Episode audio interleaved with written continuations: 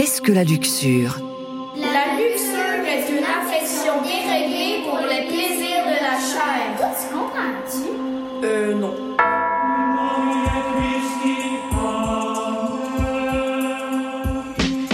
Vice et vertu des sept péchés capitaux.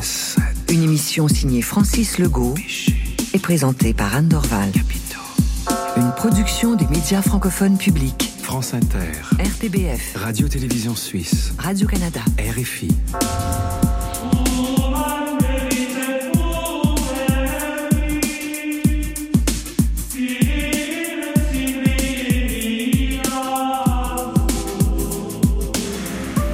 Tout en la condamnant officiellement, l'Église entretient depuis toujours un rapport trouble avec la sexualité, au point de faire de la luxure une fixation.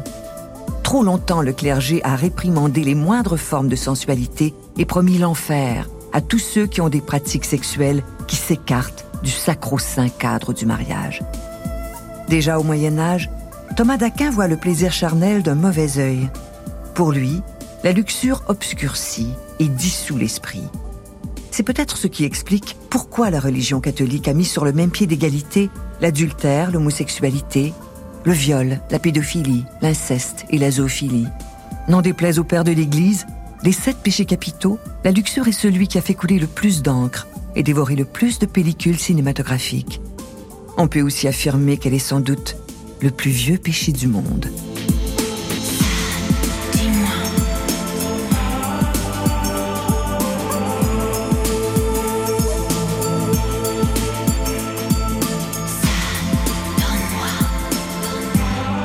Le dessinateur, Philippe Geluc. La luxure. Alors là, à mon avis, dans la fameuse réunion de remue-ménage des apôtres ou, ou- ou des rédacteurs des sept péchés capitaux, il y a dû y en avoir un un peu coincé, un peu coincé du cul, qui est arrivé en disant oui, mais euh, euh, je vois des, je vois autour de moi des types qui, qui draguent des filles euh, et parfois euh, euh, dans, dans la même soirée, il s'intéresse à l'une et puis à l'autre et puis il est sorti euh, un truc avec un truc et puis les autres on dit eh oh, on peut on, et on peut s'octroyer un peu de bon temps aussi. Après, après la réunion, là, on va aller boire un verre. Il y a, il y a euh, Chantal et Monique et machin qui, qui, qui me font de l'œil. Je vois pas pourquoi. euh. Oui, mais quand même, euh, vous vous rendez pas compte. euh, et c'est- c'est- la, la vie, c'est pas ça. C'est il faut fonder une famille, il faut faire des enfants. Point barre pour honorer notre Seigneur. Et les autres lui ont dit ouais, ouais, oh, oh, oui, c'est c'est une vision possible, mais on peut aussi s'amuser un peu, toujours dans le respect d'autrui. Et je sais pas comment l'autre, euh, l'autre peigne cul là est arrivé à imposer sa, luxure parmi les sept. En fait, il aurait dû y avoir six, six péchés capitaux. Et ce septième, il me dérange franchement, parce que la luxure, ben, c'est comme la gourmandise, c'est tout de même tellement bon des petites coquilles Saint-Jacques euh, avec un petit beurre blanc sur des endives caramélisées. Il n'y a rien de meilleur. C'est pas comme ça qu'on devient obèse. Et la luxure euh, fait partie euh, quand même des bonheurs de la vie.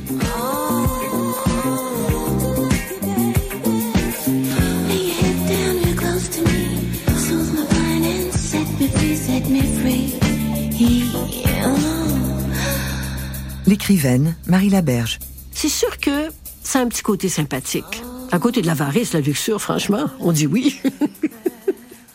On- je vais le prendre, celui-là. Mais parce que, bien sûr, on pense au plaisir des sens. Bon, mais je pense que dans l'idée des péchés capitaux, encore une fois, c'est l'excès. Et c'est sûr que la luxure qui, pour maintenant, en tout cas pour de nos jours, ne, fait référence qu'au sexuel, on se dit, eh oui, pourquoi pas? Euh, le plaisir qui dit non, en tout cas pas moi. Mais on parle de l'excès de luxure. Et là, on va aller du côté de Jeffrey Epstein. En fait, de, tout ce qui n'est plus du tout normal, c'est-à-dire quelque chose qui est complètement euh, délabré, quelque chose qui est encore une fois un appétit de remplir ses sens sans conscience que l'autre qui est en train de le remplir existe. C'est la négation suprême de l'autre, la vraie luxure. La luxure au sens péjoratif du terme. Le professeur de théologie, Olivier Bauer.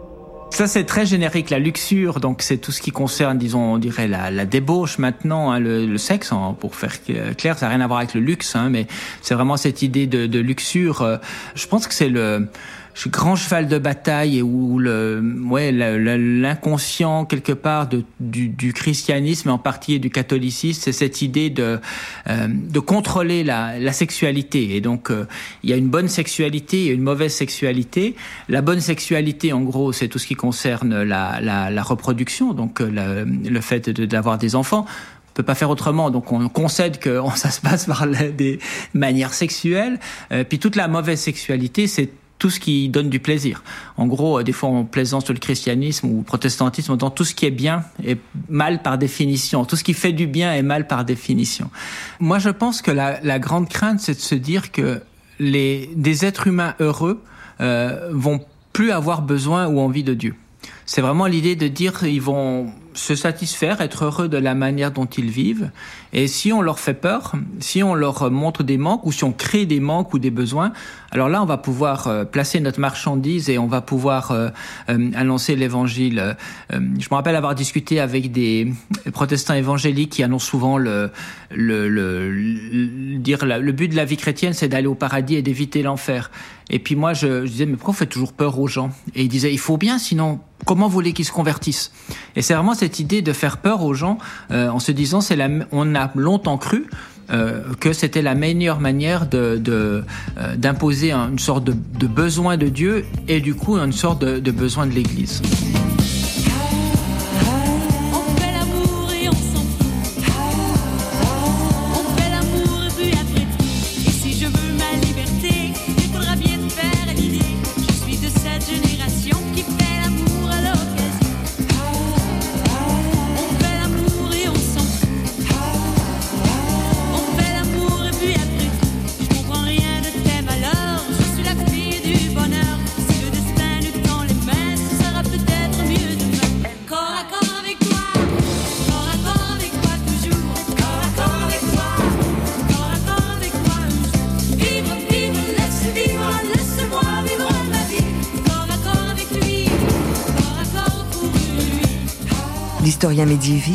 Michel Pastoureau.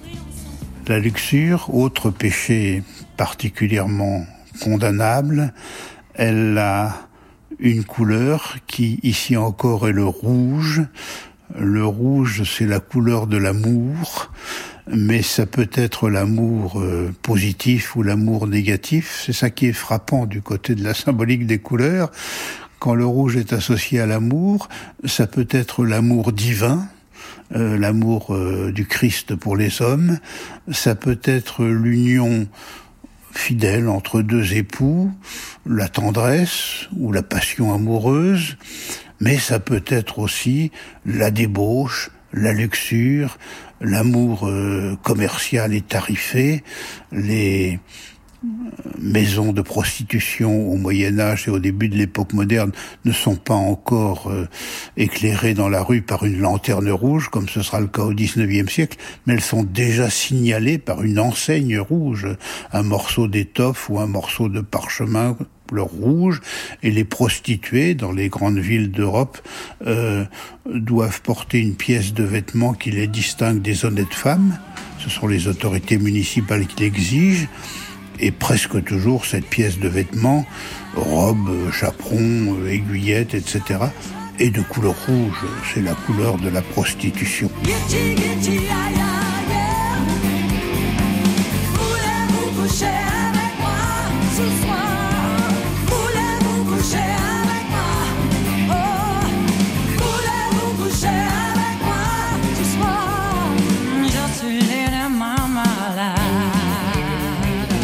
L'essayiste et romancier Pascal Bruckner. Alors la luxure est un péché pour lequel j'ai beaucoup d'indulgence, je ne vous cache pas, mais qui effectivement, euh, euh, c'est un mot qui n'a plus beaucoup de sens aujourd'hui. Euh, parce que le mot luxure, c'est comme le mot libertin, Euh, C'était les mots d'une époque puritaine qui condamnait les comportements déviants. Donc vivre dans la luxure, c'était par exemple pour une femme prendre un amant. Une femme de mauvaise vie, disait-on à l'époque, même à l'époque où j'étais jeune ou à l'époque de ma mère. Euh, une, une catin, euh, une gourgandine, tous ces vieux mots euh, donc qu'on utilisait à l'égard de gens qui voulaient simplement vivre dans la liberté. Donc la luxure a été longtemps considérée comme telle simplement pour des gens qui voulaient euh, avoir une vie euh, sexuelle ou sensuelle euh, plus ou moins épanouie. Et donc c'était un qualificatif injurieux. Mais euh, on peut dire que la société post-68 art est une société qui aurait pu être qualifiée de luxurieuse, parce que c'était la, société de, de- des envies satisfaites, et euh, c'était le- le moment où on expliquait que tous les plaisirs interdits devenaient obligatoires. Alors il y a eu un côté très dogmatique. Mélodie d'amour chante le cœur d'Emmanuel qui bat cœur à corps perdu. Mélodie d'amour chante le corps d'Emmanuel qui vit corps à cœur déçu. Tu es encore presque une enfant. Tu n'as connu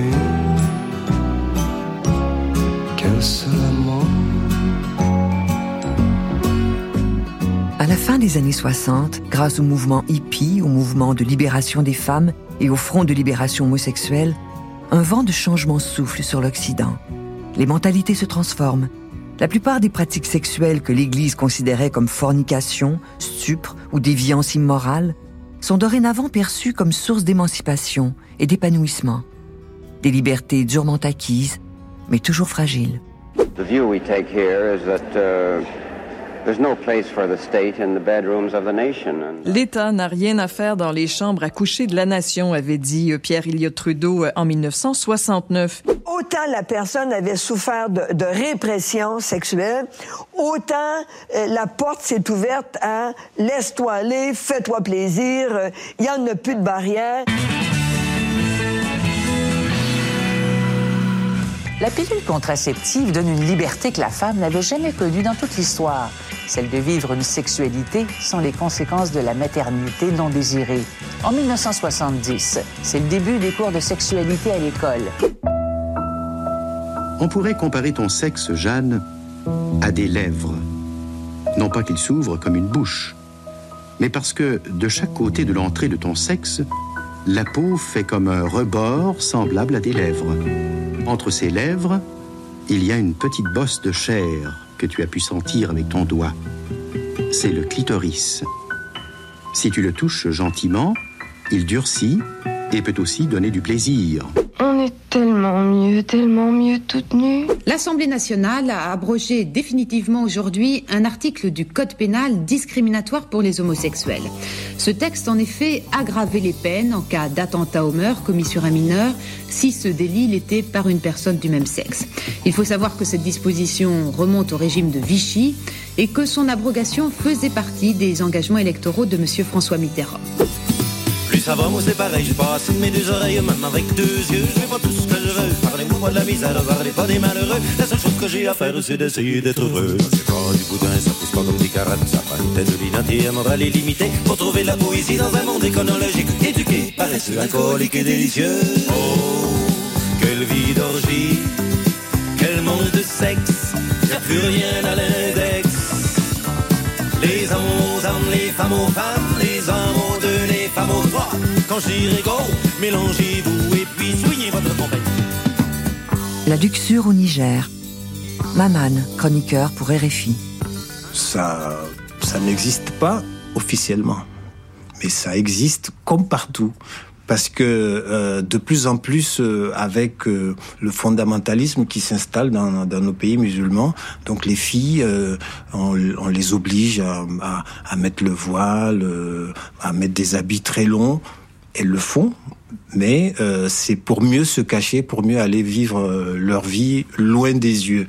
Et c'est l'un des défauts de cet excès de pruderie. Ça installe une sorte d'hypocrisie dans la société euh, où euh, une fille peut avoir l'air euh, euh, prude, pudique, comme la Sainte Vierge, mais en fait, elle fait tout ce que réprouve la morale.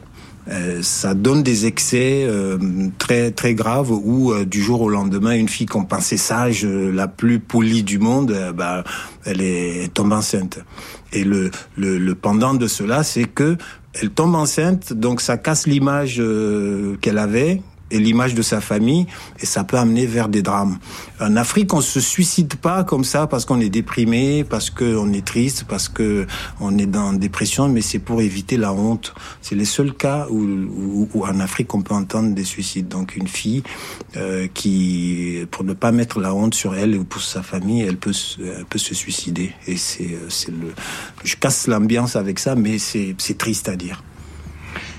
Et donc, la luxure serait plus acceptée pour un homme que pour une femme, ce que je comprends de ce que tu me dis. Oui, euh, luxure même, c'est un terme un peu euh, péjoratif. euh, C'est, on dit tu es garçon. Ouais, t'es un vrai homme. Quand tu multiplies les conquêtes et tout, c'est, dommage. Et c'est pour ça que on se bat pour ramener l'égalité entre les hommes et les femmes, pour que ce qu'on accepte d'un homme, qu'on l'accepte euh, de la femme, euh, qu'on n'accepte plus la polygamie, parce qu'un homme va dire ouais c'est normal que je sois polygame, mais si on dit qu'une femme doit être polyandre, avoir plusieurs hommes, ben non, elle est tout de suite traitée de, de prostituée, de, de, de salope, euh, euh, mais non. Donc euh, on se bat pour euh, casser ça, euh, pour euh, ramener l'égalité entre les hommes et les femmes. Donc la luxure, elle est, euh, elle est là, mais derrière portes et fenêtres closes. La réalité aujourd'hui, c'est qu'avec les réseaux sociaux, avec YouTube, euh, avec tous les sites euh, pornographiques que qu'on a aujourd'hui, des adolescents ont accès à toutes les images possibles. Avant, en Afrique, on avait euh, l'initiation euh, quand tu deviens adolescent, autour de 12 ans, 13 ans, tu avais toutes ces initiations.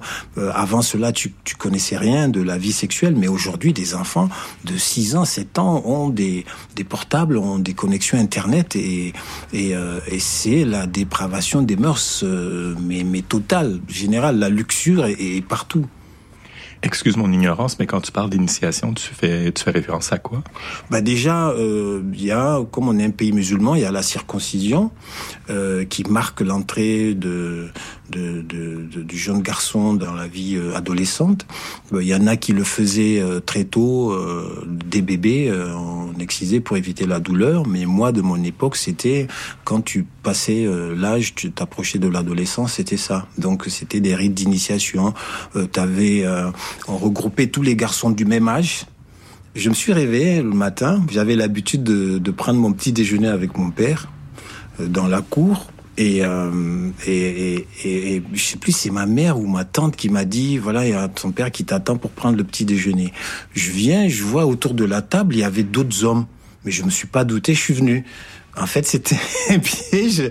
Ils m'ont attrapé, m'ont soulevé et euh, m'ont amené de côté. euh, et c'est tout dans- ce dont je me souviens, quoi. Mais euh, c'est là qu'on m'a fait la circoncision. Après, quand je sais pas si je me suis évanoui ou pas, mais je me souviens que euh, après j'étais sur un lit avec euh, trois ou quatre cousins du même âge que moi. Et on a passé euh, une semaine comme ça jusqu'à que ça se cicatrise et ça marque l'entrée l'entrée dans la vie dans la vie adulte on devenait un homme quoi parce qu'il y a la douleur qu'il faut supporter euh, et puis euh, on est on n'est plus un enfant après ça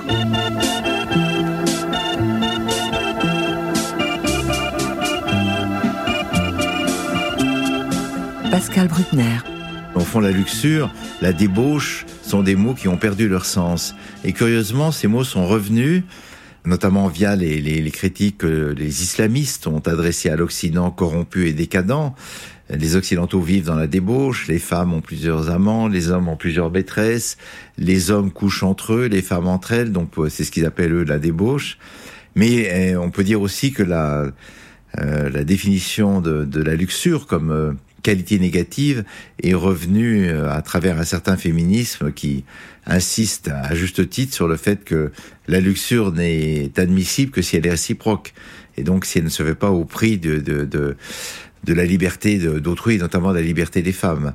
Donc on introduit dans le, dans le désir, dans l'appétit euh, charnel, effectivement une notion qui enfreine considérablement la, l'étendue qui est le consentement, avec toutes les discussions très complexes autour du terme de consentement, de l'âge du consentement, de, de, des mineurs et des majeurs, et qui, qui forment l'ordinaire des scandales sexuels aujourd'hui euh, de part et d'autre de l'Atlantique. Donc la luxure qui était jadis l'apanage du grand seigneur, du grand seigneur libertin, c'était Don Juan. Don Juan vivait dans la luxure, Casanova aussi, est redevenue une notion problématique à partir du moment où on introduit dans l'exercice de, ce, péché la notion de réciprocité. Est-ce que, les deux parties étaient d'accord et euh, est-ce qu'elles ont joué à égalité ou non?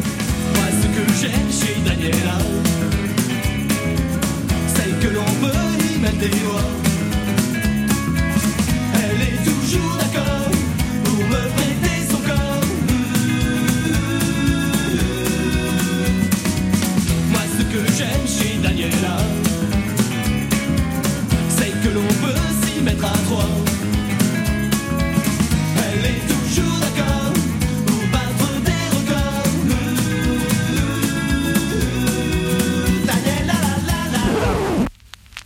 Autre temps, autre mœurs, comme le prouve Angèle avec son vidéoclip Balance ton quoi.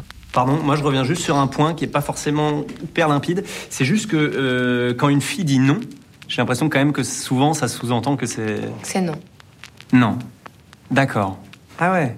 Ah, faut bien. euh, ouais, c'est pas si simple, faut bien choper le truc. Hein. Moi, ce que j'ai compris, euh, en fait, euh, Pardon, c'est que les.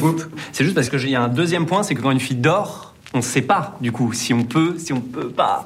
Et du coup, je me dis, peut-être que dans le doute, on peut Non, tenter. non, la laisser dormir. Tu- si elle dort, tu la laisses dormir. Eh ben oui, ok, Mhm. d'accord. Balance ton quoi Même si tu parles mal des filles, je sais qu'au fond t'as compris. Balance ton quoi Un jour peut-être ça changera. Balance ton quoi Donc laisse-moi te chanter.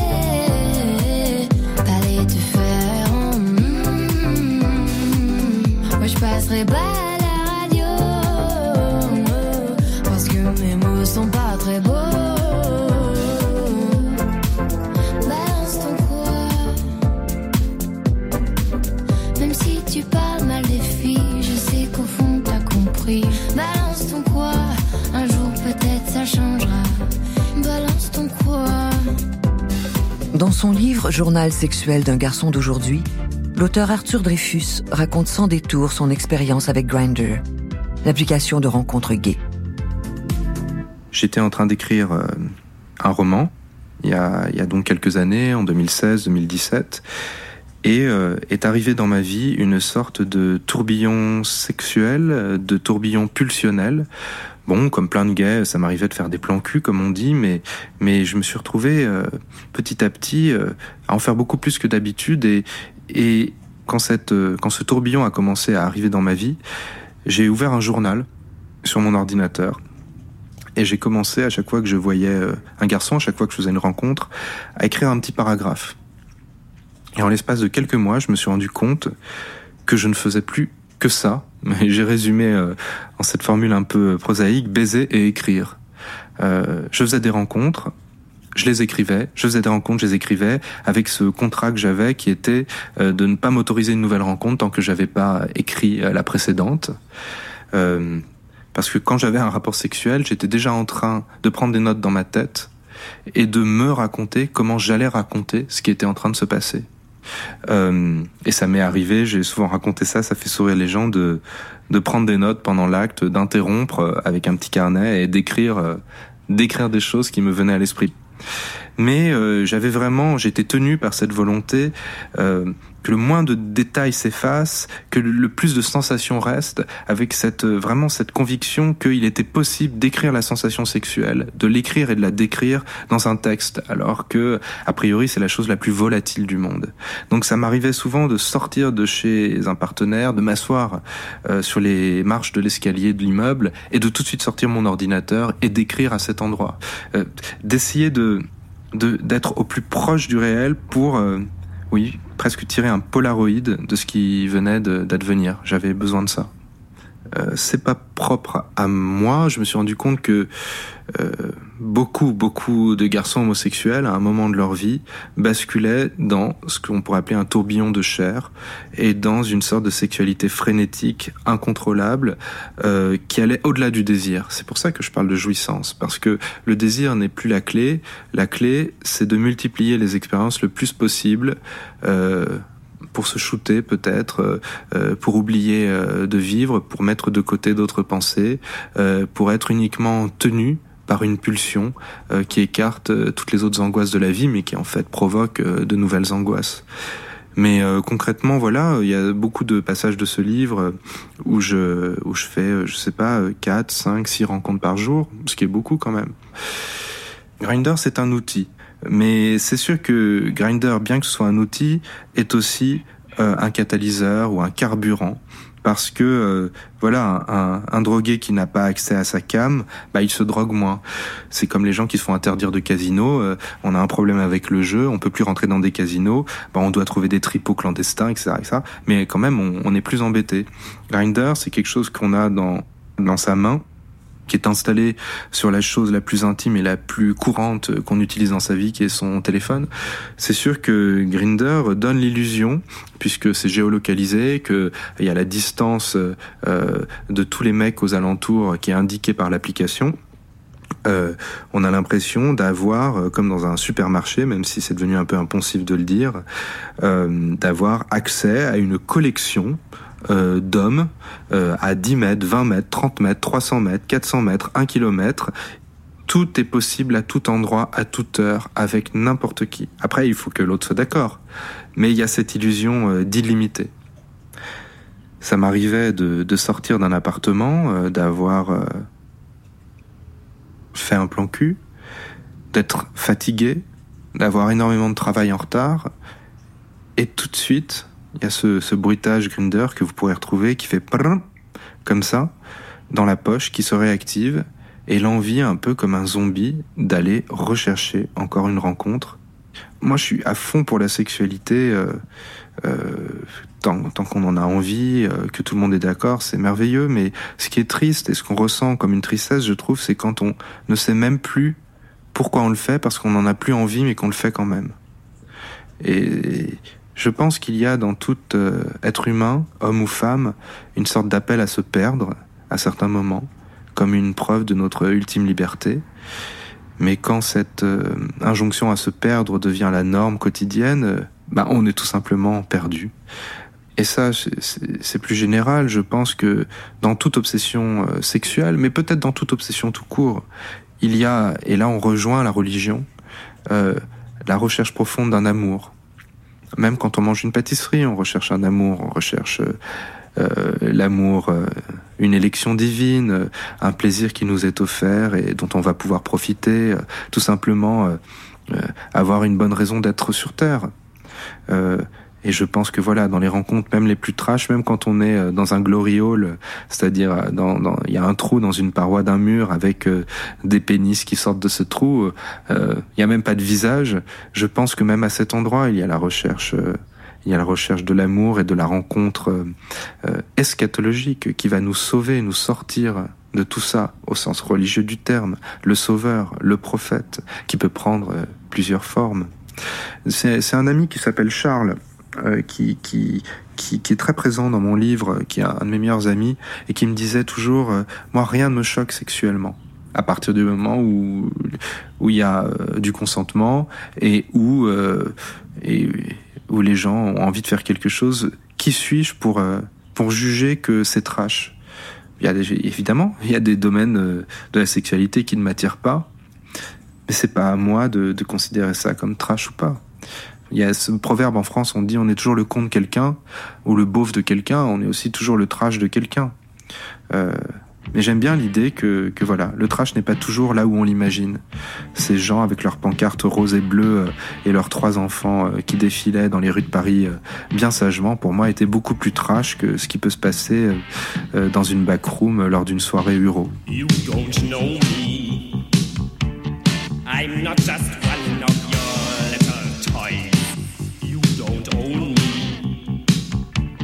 Don't say I can't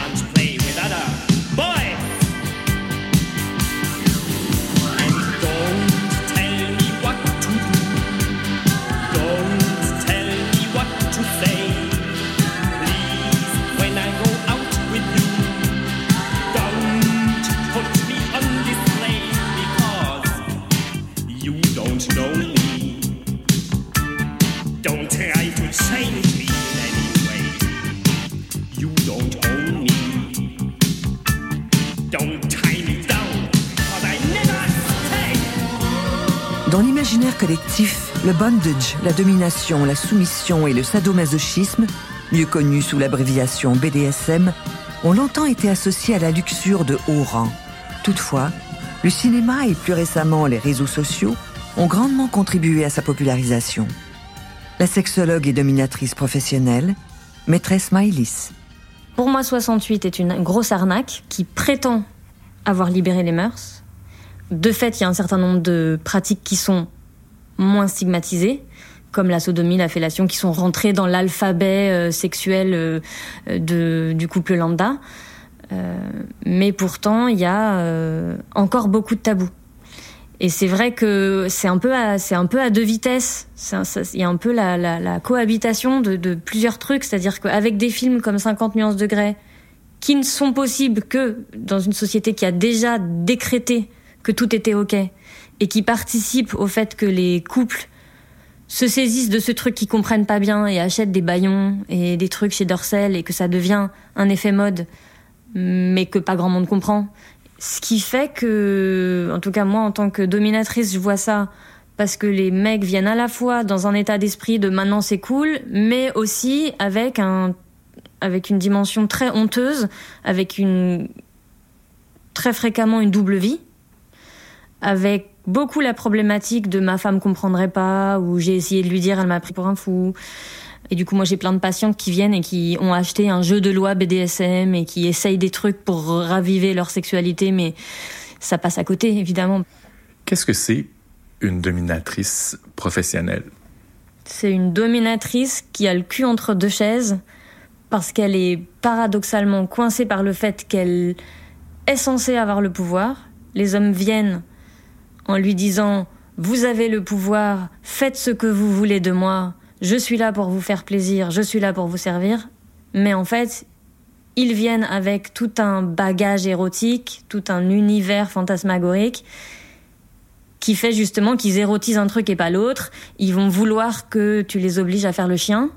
Et ça, ça les excite. Si tu leur demandes de faire le chat, ils débandent et ils voient pas l'intérêt d'être là. Par exemple.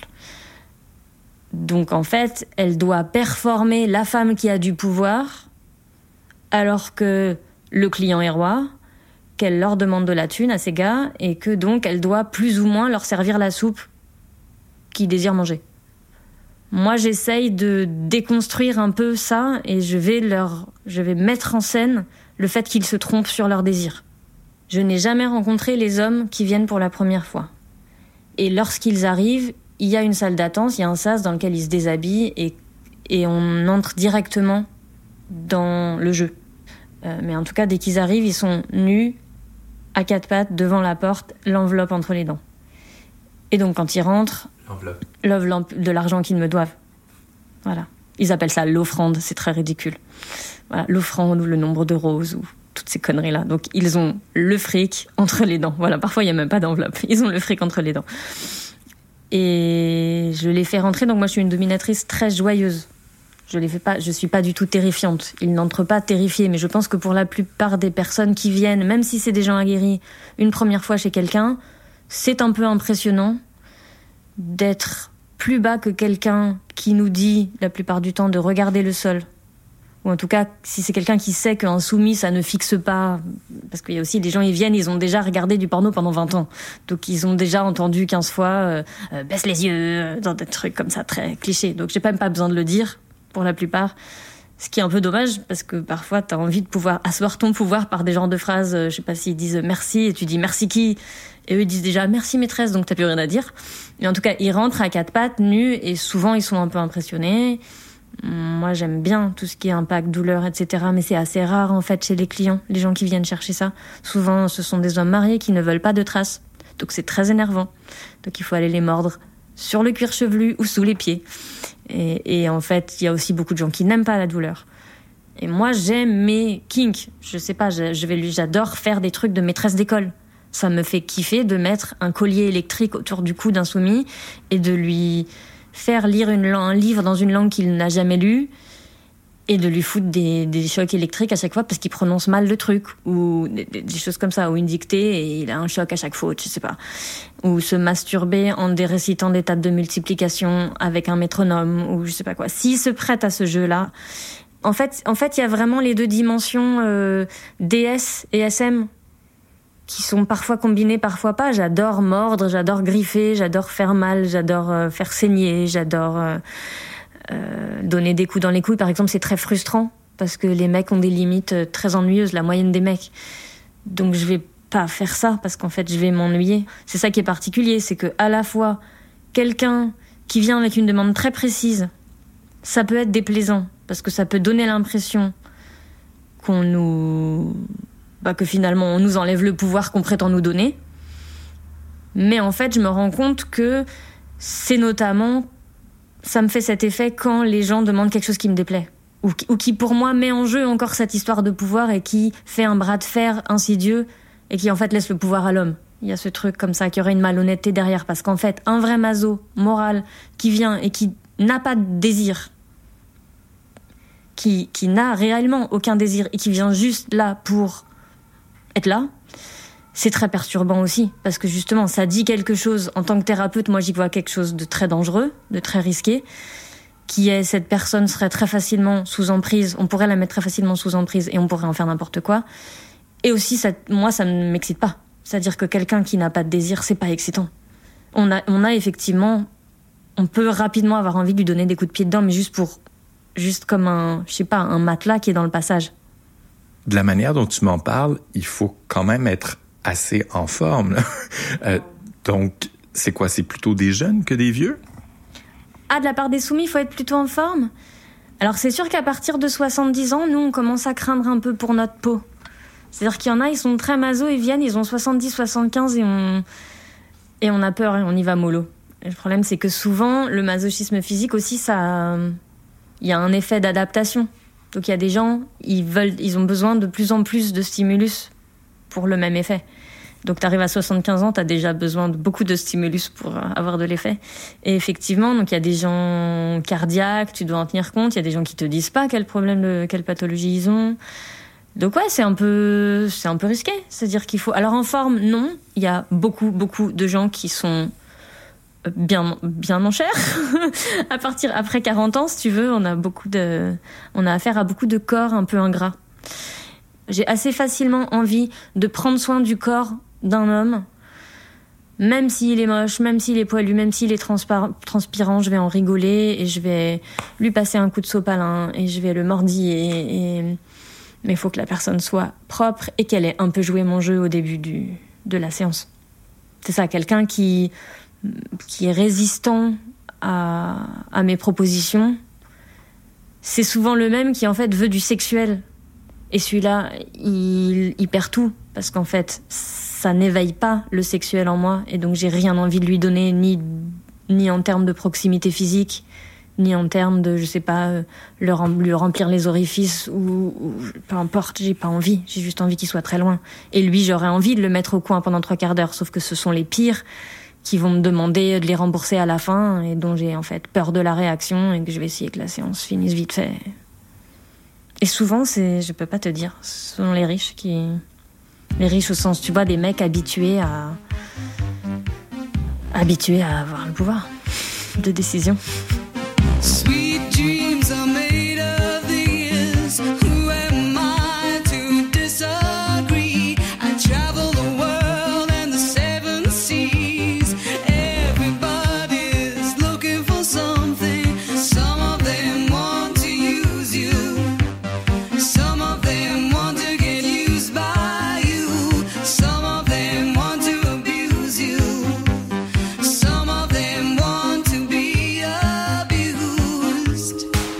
Un adepte du poppy play, une des excentricités de la communauté fétichiste.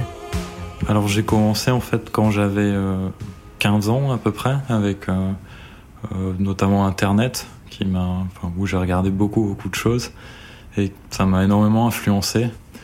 Et puis euh, vers les 20, 20, 22 ans, je suis allé euh, vivre à San Francisco. Donc euh, voilà, San Francisco, j'ai rencontré euh, une maîtresse.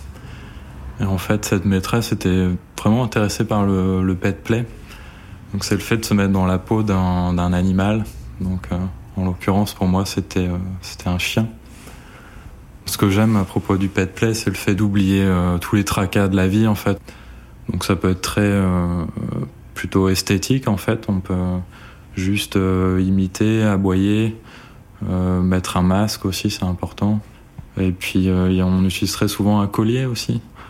C'est souvent euh, aussi un élément déclencheur pour beaucoup de gens, le fait de, de passer le collier et de mettre le masque. C'est souvent euh, ce moment-là qui marque aussi ce, euh, voilà, le, le moment où on passe dans, dans l'animal, voilà, où on se transforme, quoi, la transformation. Le moment où euh, ça bascule. Voilà, c'est ça. Le moment où on oublie vraiment qu'on qu'on qu'on est un être humain, en fait. Une séance de, de pet play, ça ressemble à quoi? Tu peux me donner un exemple? Euh, bah là, rien que cette semaine, par exemple, euh, j'ai eu une séance avec une, euh, une domina qui était très intéressée pour m'avoir en tant que chien.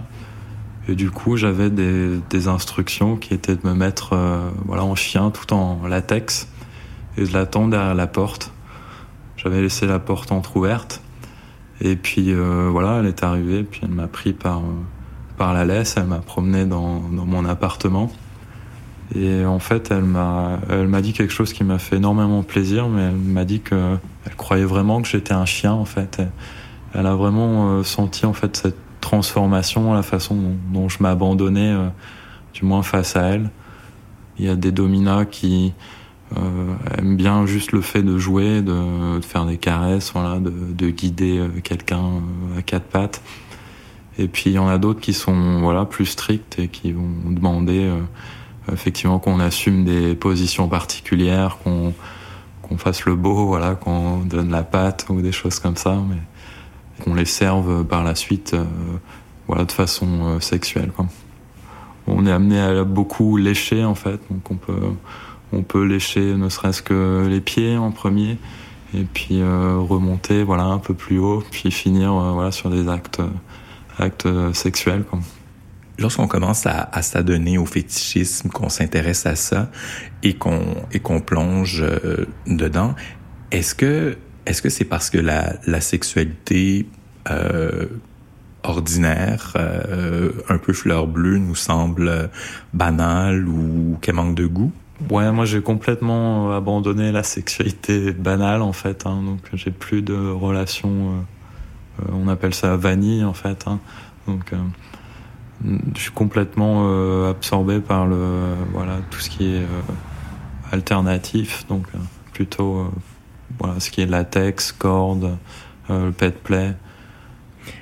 Tes amis, tes proches, est-ce qu'ils sont au courant de ton fétichisme? Alors non, personne n'est n'est au courant, du moins je, je pense. je suis pas sûr, mais. Et tu leur en parles pas, pourquoi? Euh, Tout simplement parce que c'est difficile d'assumer euh, la soumission en tant qu'homme. Hein, donc si c'était peut-être l'opposé, si j'étais plutôt dominant, ce serait plus facile à exprimer. Mais la soumission est toujours euh, mal perçue, en tout cas dans la société aujourd'hui.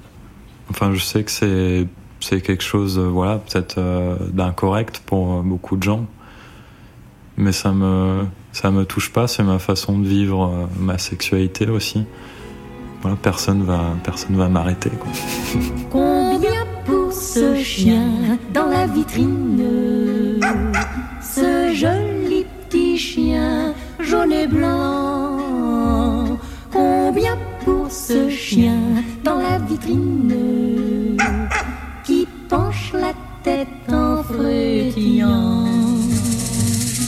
chemsex est une pratique sexuelle qui se déroule sous l'effet de drogues chimiques. On l'associe souvent au fait de la communauté gay. Sa puissance et son emprise sont telles qu'il peut mener à la tourmente et à l'addiction. Arthur Dreyfus en témoigne.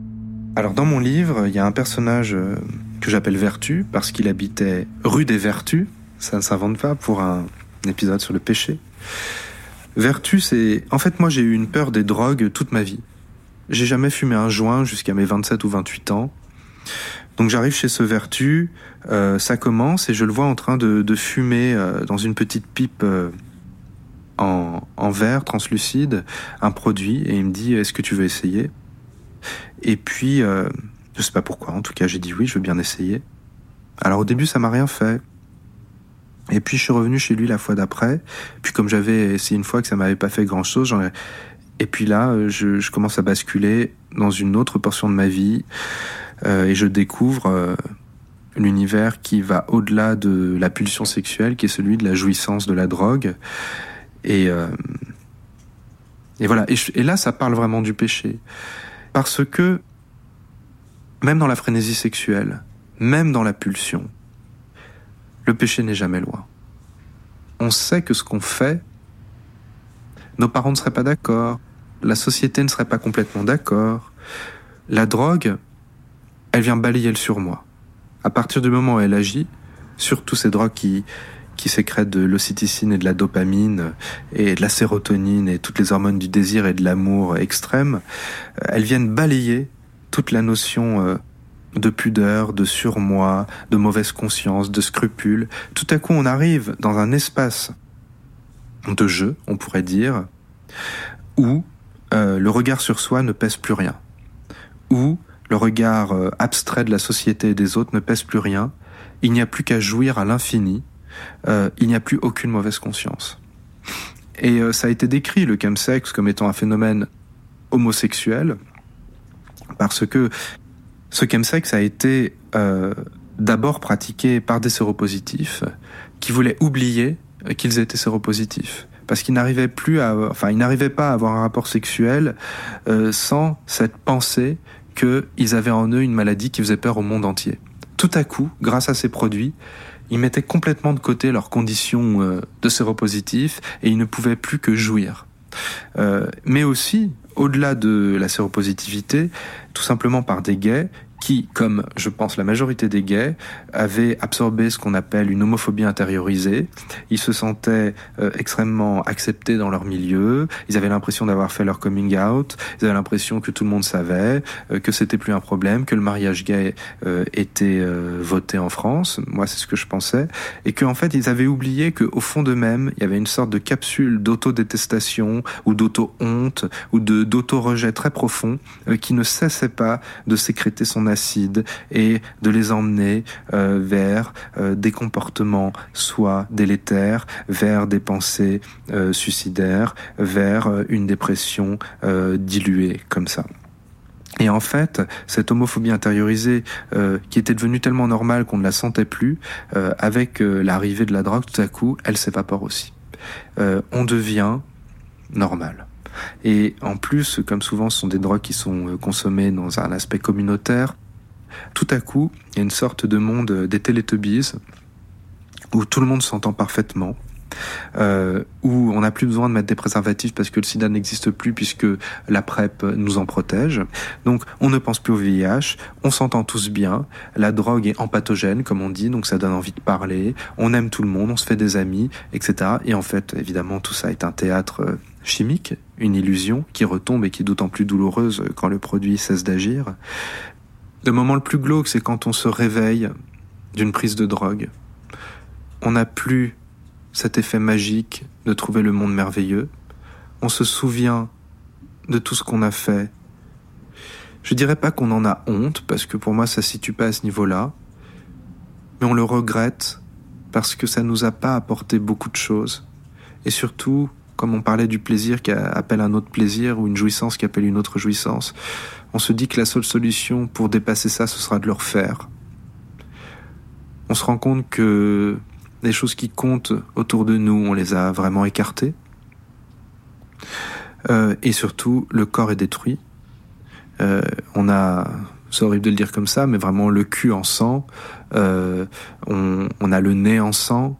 Euh, on a l'impression d'avoir 75 ans alors qu'on en a 35 ou peut-être 85. J'ai rien contre les gens de 85 ans, je les salue euh, parce que c'est souvent des poudres qu'on sniffe et, et qui provoquent des des, euh, des saignements dans les voies respiratoires.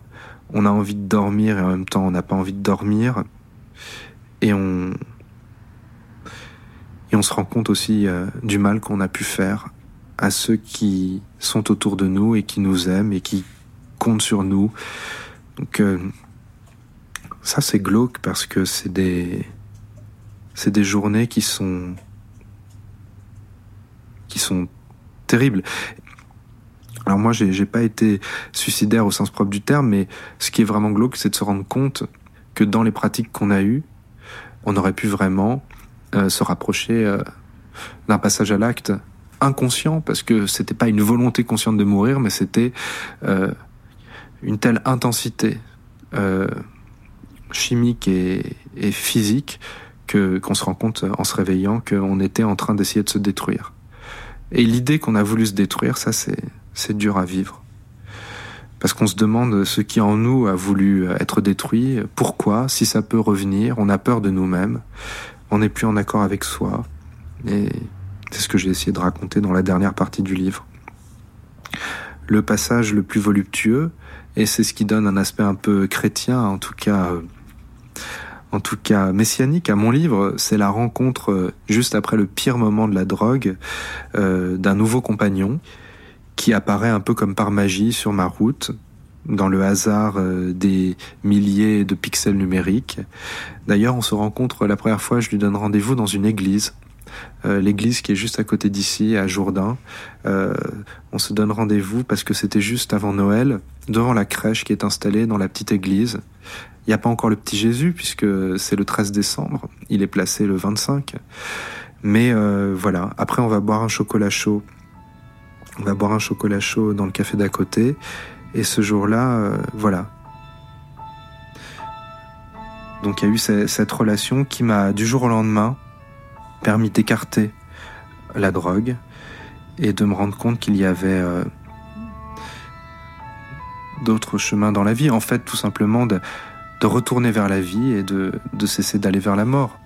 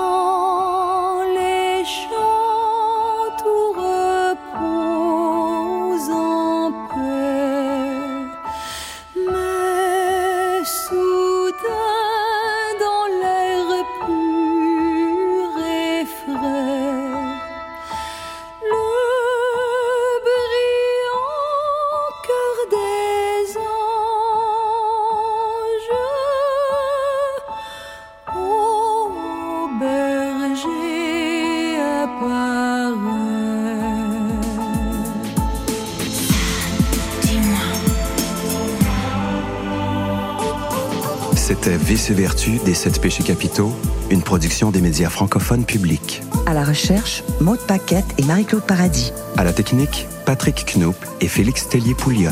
À la recherche musicale, Alain Provencher avec une musique originale de Joseph Marchand. Aux archives de l'INA, Delphine André et Christelle Rousseau. Aux archives de Radio-Canada, Mario Bolduc. À la recherche et montage d'archives, Mathieu Beauchamp et Alexandre Sheldon. Narration, Francis Ducharme. Adjointe à la réalisation, Mathilde Delbracine-Baudry. À la réalisation post-production, Anne-Charlotte Desjardins-Lopez. Cette émission est présentée par Anne Dorval et signée Francis Legault.